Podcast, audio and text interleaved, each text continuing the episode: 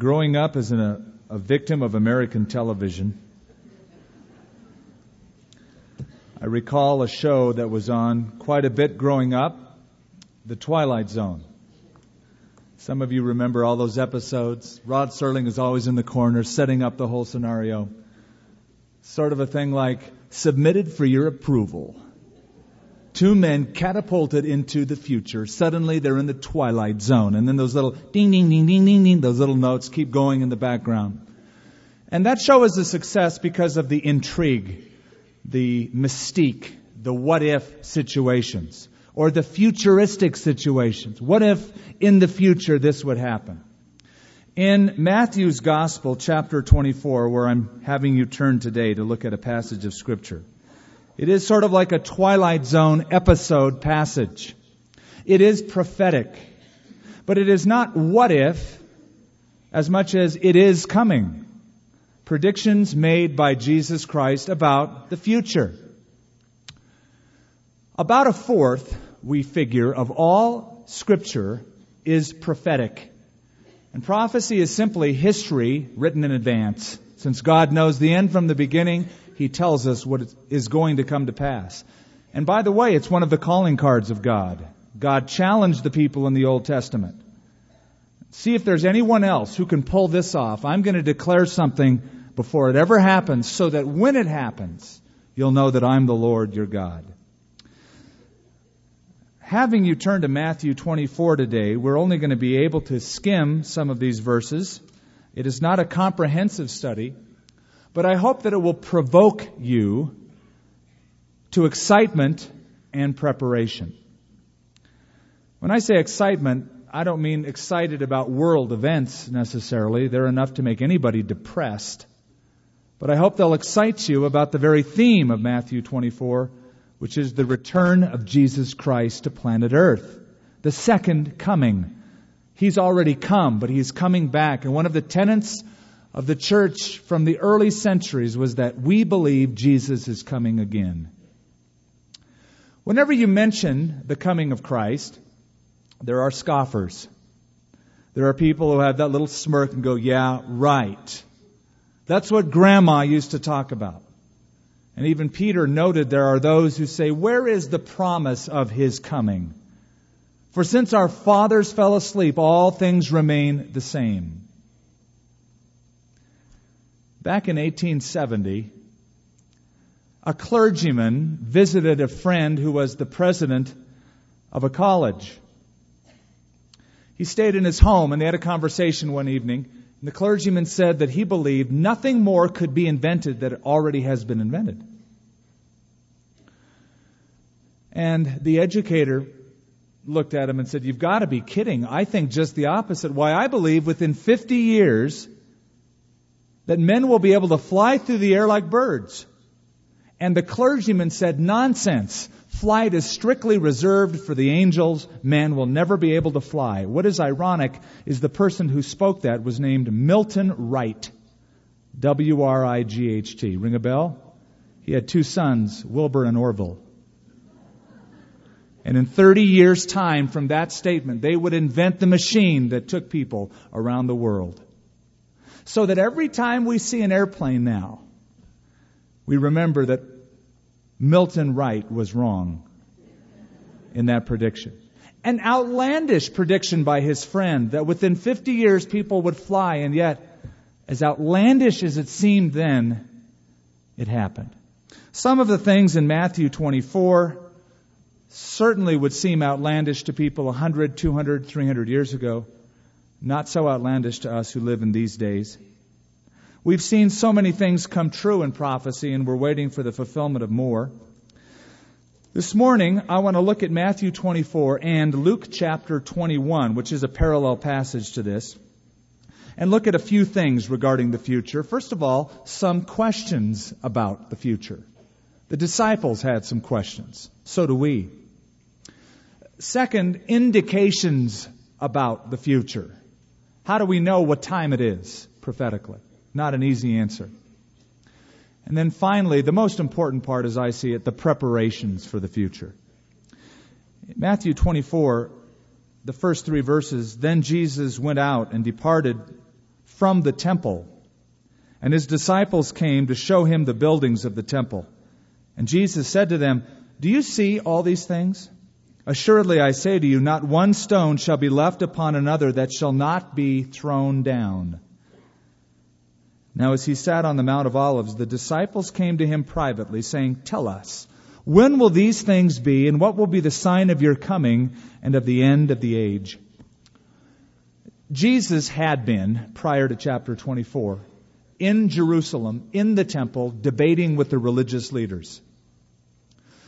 His words were still burning in the disciples' ears.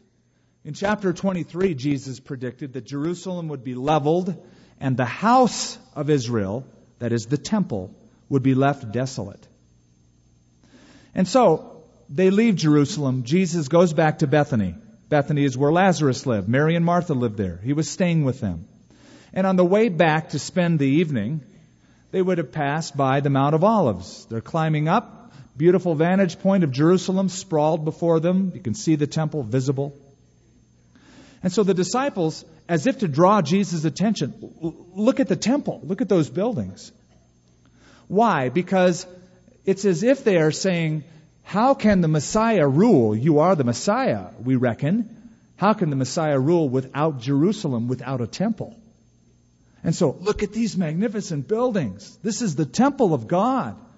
And Jesus says, Assuredly I say, not one stone will be left upon another that shall not be thrown down. Jesus made a very graphic prediction of what would happen in 70 AD. When the Romans came, as the temple burned, they dismantled every single stone to get the gold that had melted through the cracks. This brings two questions to the disciples' minds. They asked Jesus in verse 3 two questions. When's all this going to happen? And what's the sign of your coming in the end of the world, the end of the age? I'm glad they asked the question.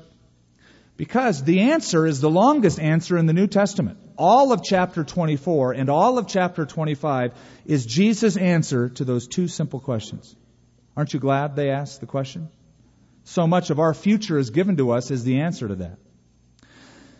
When it comes to future stuff, eschatology, future events, end times events, these are much debated and frequently misunderstood things. Depending on which theological lenses you wear and approach the scripture with, you'll believe different things. You get 10 theologians together, ask them the same questions, you'll get different answers as they see the scripture. It can be confusing sometimes, I admit. I, I heard of a seminary student as the professor was talking about the premillennial view of Christianity and talking about the different positions within the premillennial view of the rapture of the church. There's pre tribulation rapture view, there's the mid tribulation rapture view, there's the post tribulation rapture view. One student was so totally exasperated by the, the discussion that he folded his arms and shouted out in class, I A K. And everybody was silent and looked over at the student, and the professor said, Excuse me, but what did that outburst mean, I A K? The student said, It means I am confused. the professor said, Well, young man, confused begins with a C, not a K. And the student retorted quickly, Well, it goes to show you how confused I really am. And there's a lot of people confused about the end times events, but we have questions similar to the disciples. God, what is your plan for the future? When is all this coming down? What things can we expect as sign of your coming and of the end of the age? Now, to be fair to the disciples, when they asked him a question about the coming of Jesus, they did not have the second coming in their minds. We do. We infer that from the text. They had a Jewish background, a Jewish eschatology. And they saw the coming of the Messiah and the establishment of the kingdom on earth as one event because of the prophecies that were squished together in the Old Testament. They didn't have the benefit of the rest of the New Testament. They didn't anticipate a second coming of Jesus Christ. They didn't think he was leaving to begin with. The primary meaning of the word coming means presence, manifestation. Here would be a better translation of that question. What will be the sign of your manifesting yourself in your full and permanent presence as the Messiah and King? Now, we know from reading the rest of the Bible that Jesus had in his mind a second coming. He said, I am going, and if I go, I will come again. He predicted it. I want to just put a couple of thoughts in your mind about the second coming of Jesus Christ. When Jesus comes, it will be divided into two events as far as you and I are concerned. Oh, he's coming to rule and reign on the earth. But before he does that, and the debate always is how soon before that, will it happen? Jesus will come for his church. He will not come to the earth. But there is the rapture of the church, as we call it. Then there will be the second coming of Christ to the earth. Two very different events. At the rapture of the church, Jesus comes for the church, not for the world. Jesus will not descend to the earth. We will go up to meet him in the sky. As bizarre as that sounds. I remember when I first heard that, I said, You gotta be kidding. You actually believe that? And then they showed it to me in the Bible, 1 Thessalonians chapter 4, where the apostle Paul said, The Lord himself will descend from heaven with a shout, with the voice of an archangel, and with the trumpet of God, and the dead in Christ will rise first. Then we who are alive and remain shall be caught up together with them in the clouds to meet the Lord in the air. And there it was, right before me. This event will be sudden, unannounced, unable to be predicted. Paul said it will be in a moment in the twinkling of an eye. If you look down at verse 43 of Matthew 24, Jesus said, Therefore you also be ready, for the Son of Man is coming at an hour when you do not expect him. Unexpected, sudden event. Now, there are people who object to the very term rapture. They say things like, the word rapture isn't even in the Bible. Well, the word Bible isn't even in the Bible either. But we still have one, don't we? And we have the doctrine of the rapture of the church. Where does the word come from? The Greek word that we will be uh, caught up to meet the Lord in the air is the Greek word harpazo, which means to be snatched away or to be taken away. And when Jerome translated the Greek New Testament into the Latin Vulgate, he used the term rapto or rapere. That's where we get our term rapture from. Every now and then I will quote to you a portion of the Wuest translation of the New Testament. Kenneth Wuest was a scholar who decided to expand upon the meaning of words so that you get a full orbed understanding. Here's his translation of 1 Thessalonians 4 we shall be snatched away forcibly in masses of saints having the appearance of clouds for a welcome meeting with the Lord in the lower atmosphere. That's what's coming down in the rapture of the church. That's one event. Then there is the second coming of Jesus Christ, far different from the rapture. This will happen after a period of great tribulation. Jesus said, an unparalleled, horrible time in human history. At the end of that event, or series of events known as the tribulation, Revelation 19 shows heaven opening, Jesus coming to the earth with his people, with the children of God who have been raptured. Look down at Matthew chapter 24, verse 29 and 30. Immediately after the tribulation of those days, the sun will be darkened, the moon will not give its light, the stars will fall from heaven, the powers of the heavens will be shaken. Then the sign of the Son of Man will appear in heaven, and all the tribes of the earth will mourn, and they will see the Son of Man coming on the clouds of heaven with power and with great glory. Unlike the rapture, this event is predictable. It comes at the end of a seven year period, clearly marked in Scripture by two three and a half year segments, the last half known as the Great Tribulation period everyone will see him at this event. Down in verse 27 of Matthew 24. For as lightning comes from the east and flashes to the west, so also will the coming of the Son of Man be.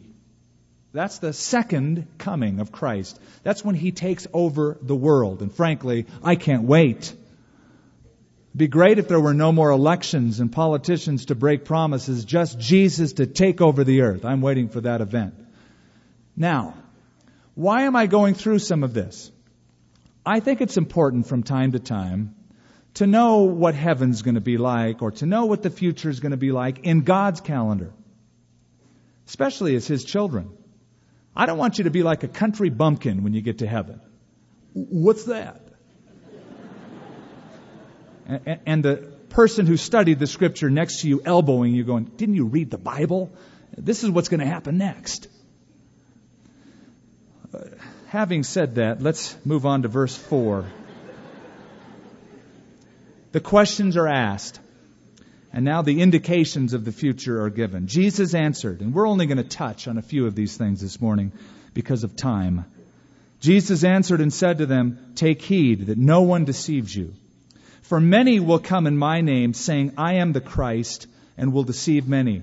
And you will hear of wars and rumors of war. See that you are not troubled, for all these things must come to pass, but the end is not yet. For nation will rise against nation, kingdom against kingdom. There will be famines, pestilences, and earthquakes in various places. All these are the beginning of sorrows. I have to confess to you that I believe most of the signs given in this chapter refer in their full fulfillment to the tribulation period. But that there are indications of these signs already are all around us. It's sort of like shadows that are being cast. If somebody walks behind you and you see their shadow, you know somebody's behind you. You just see this shadow kind of growing around you. Go, oh, who's there? And though these signs refer to, in their fulfillment, the future, you can read Revelation chapter 6 where it's almost a mirror image of these things during the tribulation period. Yet, we're starting to see signs of these things all around us. And Jesus said in Luke's Gospel, chapter 21, when these things begin to take place, lift up your heads because your redemption is drawing very, very near. There's a key phrase in verse 8 all these are the beginning of sorrows. Some of you have translations that say, these are the beginning of birth pains. It's a better translation. What is a sign that a woman is having a baby? Is it pain? No. Certain kinds of pain, called birth pains. If a woman's pregnant goes, I have a pain, the doctor won't take her seriously unless she says, I'm having more frequent and more intense kinds of pains. They're timed every few minutes and they're growing, he'd say, Come in, it's time. And so, when these signs increase in frequency and intensity, they're indicators. Jesus said, The end is not yet, for nation will rise up against nation, kingdom against kingdom. And then he gives the rest of these signs. So let's look at a couple of them. First of all, in verse 5, there will be spiritual deception that will mark the end times. Many will come in my name, and they will say, I am Christ.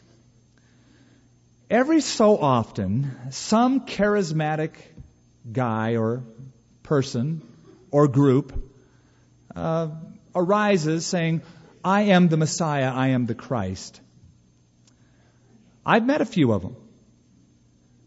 Most of them seem to live in California for some unknown reason. But I've had people come up to me and say, I am Christ. I've had people come here after a service and say, I am Jesus Christ. I am come again.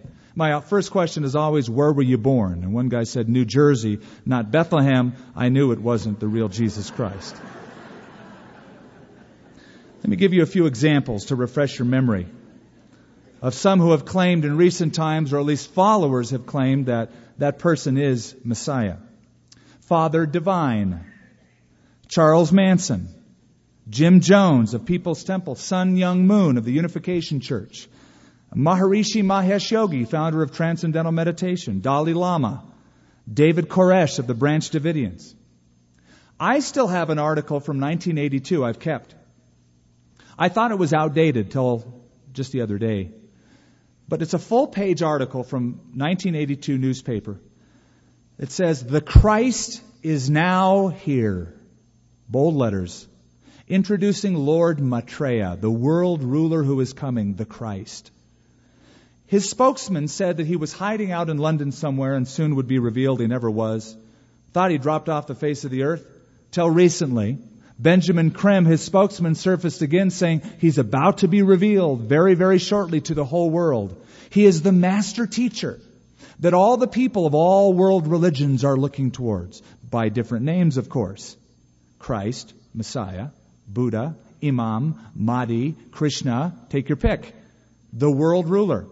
And his followers say that when he comes, he'll be able to speak to all the world simultaneously in their own language.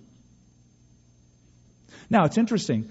In one sense, they're right. There is coming a world ruler that all of these false Christs point to, whether this is the Antichrist or not, but he's called the Antichrist. People, like the rest of us, worldwide, are so sick of politics. We're waiting for somebody who can fix the problems, really fix the problems. And people are becoming more and more open to the possibility of that kind of a dictator more than ever before. Jesus made an interesting prediction. He said to the Jews, I have come to you in my Father's name. You didn't receive me. But there is coming one who will come in his own name. Him you will receive. He was predicting the Antichrist. That's why a chill goes up my spine every time I go to Israel and I read those banners and the bumper stickers that says, Get ready, the Messiah is coming. I always think, which one? Because they're not expecting the second coming of Jesus Christ, that's for sure. They're expecting the coming of their world ruler to fix the Middle East peace problems. Jesus also predicted massive warfare. He says, wars and rumors of wars, nation against nation, kingdom against kingdom. Now you might think, well, that's not anything new as a sign. We've always had war. In fact, truth be known, only 8% of world history has been known as a designated time of peace. And in the last 3,100 years, 8,000 formal peace treaties have been broken. We've always had wars, rumors of wars. But again, in verse 8, all of these are the beginning of birth pains. When these things become more frequent and more intense, heads up. USA Today had an article quoting Richard Staar, International Studies Director at the Hoover Institution of War, Revolution, and Peace in Palo Alto, California, saying, quote, There are more wars with more people killed all over the world than 10 years ago. On any given day, 30 to 40 nations are engaged in war, conflict, wars of liberation, territorial disputes, religious disputes. According to the National Defense Council Foundation, conflicts around the globe have doubled since 1989, since 10 years ago. Doubled. And one out of three people in the world live in lands enduring armed conflict. That's the present. How does the future look in regards to warfare? Well, let me put it to you this way. Over the past five decades, we have had relative stability. Not peace, relative stability in the world because there were two superpowers, one in the West, one in the East. It was all based on a doctrine known as mutually assured destruction, MAD. It was based on three premises. Premise number one, there's only two superpowers. Number two, there's a relative balance between them. And number three, they're both rational. All of those things have been tossed out the window. There's no more two. There are now 12 third world countries who are emerging as nuclear powers. It is not in balance. It is an arms race. While we de escalate, they escalate. And third, is it rational? Put it to you this way How do you fight someone who believes they'll go to heaven if they lose? Not very well. I have a couple nations in mind Iran and Libya that have possibilities of warfare like that. Another question I'll pose to you Does it make you uncomfortable knowing that there are nations with nuclear capabilities that believe in reincarnation? Pakistan and India have recently gone through testings of their weapons. The world was alerted. One of the great fears that we have in the West is the terrorism, not perhaps nuclear wise, though it is a real threat, We're worried about chemical warfare. What if terrorists come here with chemical weapons? Now, we recently went into Iraq again. The um, U.S. intelligence and NATO said there are twice as many countries that have nuclear, excuse me, biological weapons than 20 years ago today. And according to George Robertson, the British Defense Secretary, he recently went on record saying the reason we came into Iraq recently to bomb them is because the military scientists in Iraq were that close away from perfecting a remote control anthrax air force capable of destroying millions of people around the globe by remote control. He says that's the reason we went in, and that's the reason we're on hold right now, watching and waiting to see what happens in that part of the world. Then Jesus predicted famines, pestilence, earthquakes. Of course, famine always corresponds with war because whenever there is war, the food stuff, the food supply is hindered, hampered. Already there is poverty. We don't see it in this country. Oh, I know we see it a little bit. But there are seven million children right now in the world, seven million children that are refugees of famine and war. And every 32 seconds, a child is born into poverty. It is estimated that half the people who have ever lived on earth, ever, are alive right now at this moment. And half the food ever consumed in world history has been consumed in the last 20 years. So the population is growing, thus the poverty is growing, and with the proliferation of nuclear, biological, chemical weapons, what does the future hold? Well, we remember Chernobyl, yes. What happened with the nuclear reactor in Russia that caused milk cows in Western Europe to be contaminated. The con- contamination of food supplies with nuclear fallout and that kind of biological fallout, staggering. Uh, Jesus predicted pestilence. That's disease. Nothing new. There's always been disease, but now scientists are telling us that the ability of these uh, diseases to mutate and become resistant to antibiotics is pretty amazing. And again, with famine and with warfare, pestilence would be a natural result of that the breakdown of the immune system.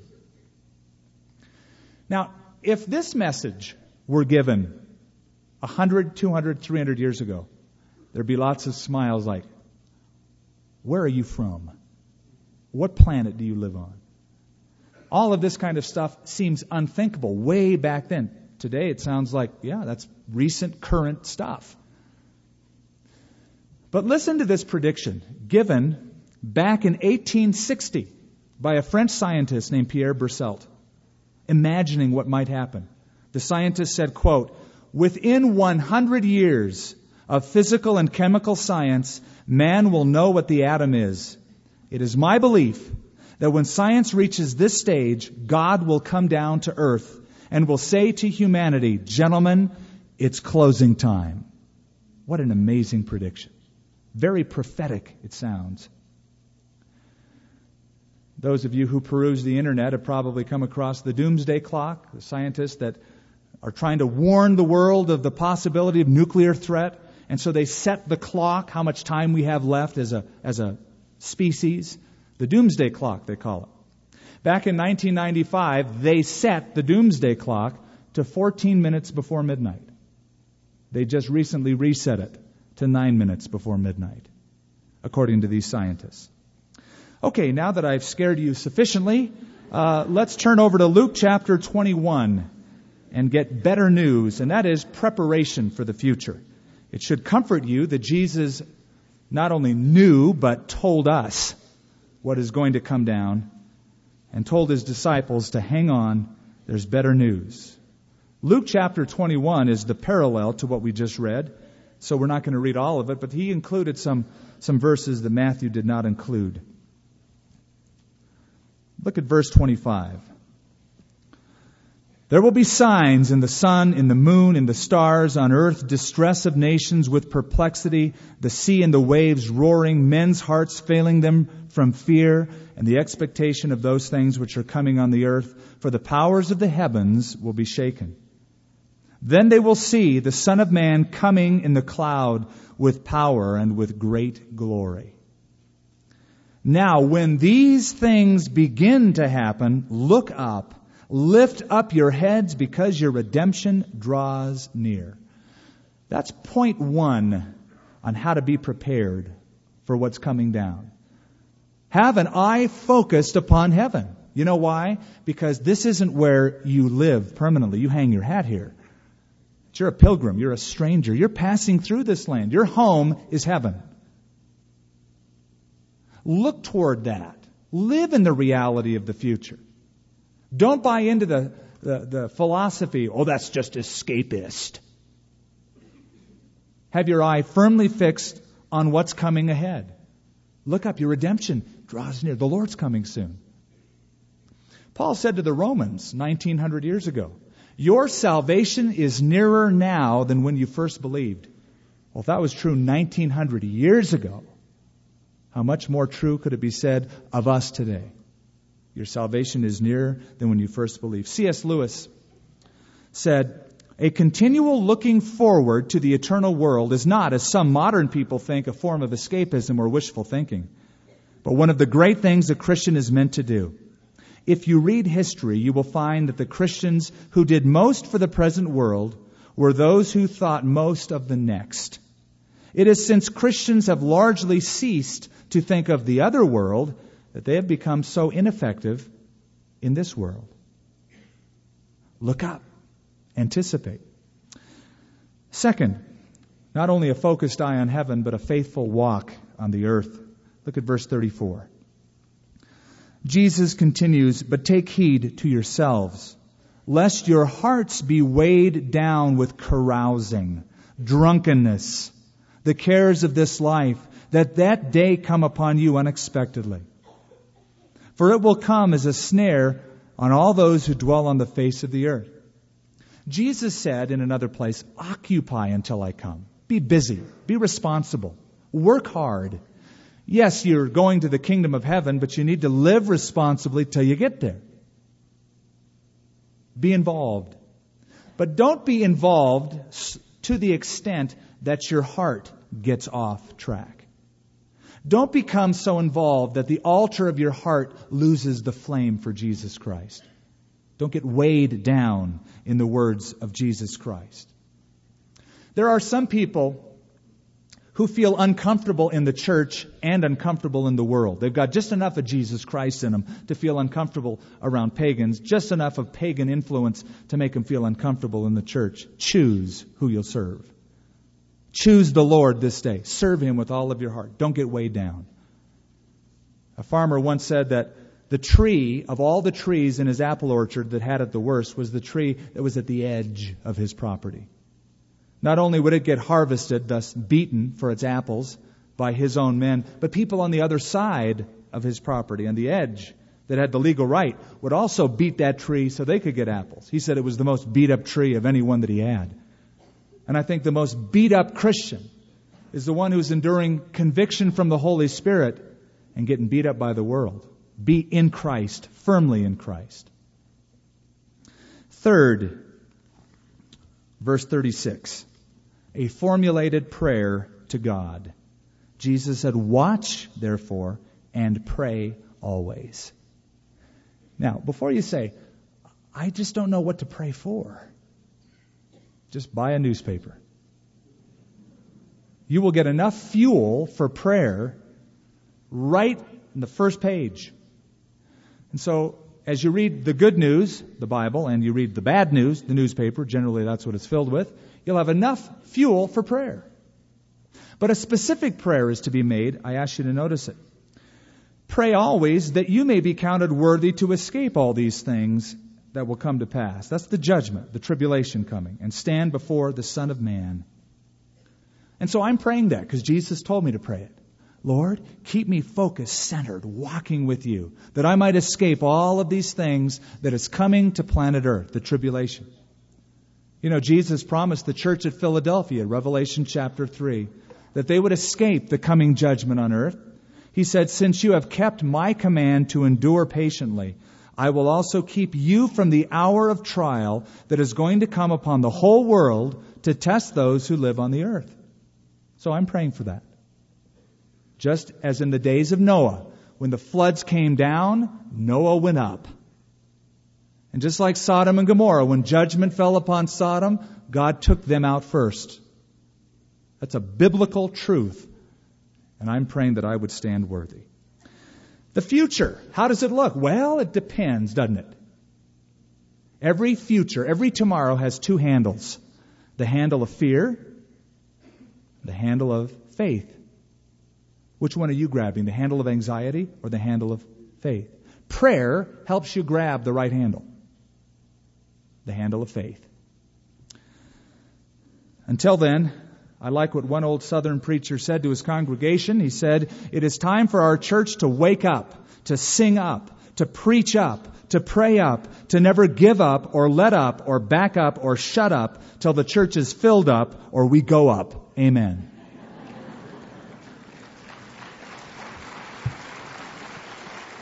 And so, Father, we pray as we close this service that we will be prayed up, confident in you, confident in the face of our future, not running from what's coming ahead, but firmly trusting, being occupied with your business until you come, looking up, expecting your return, living in the light of your return.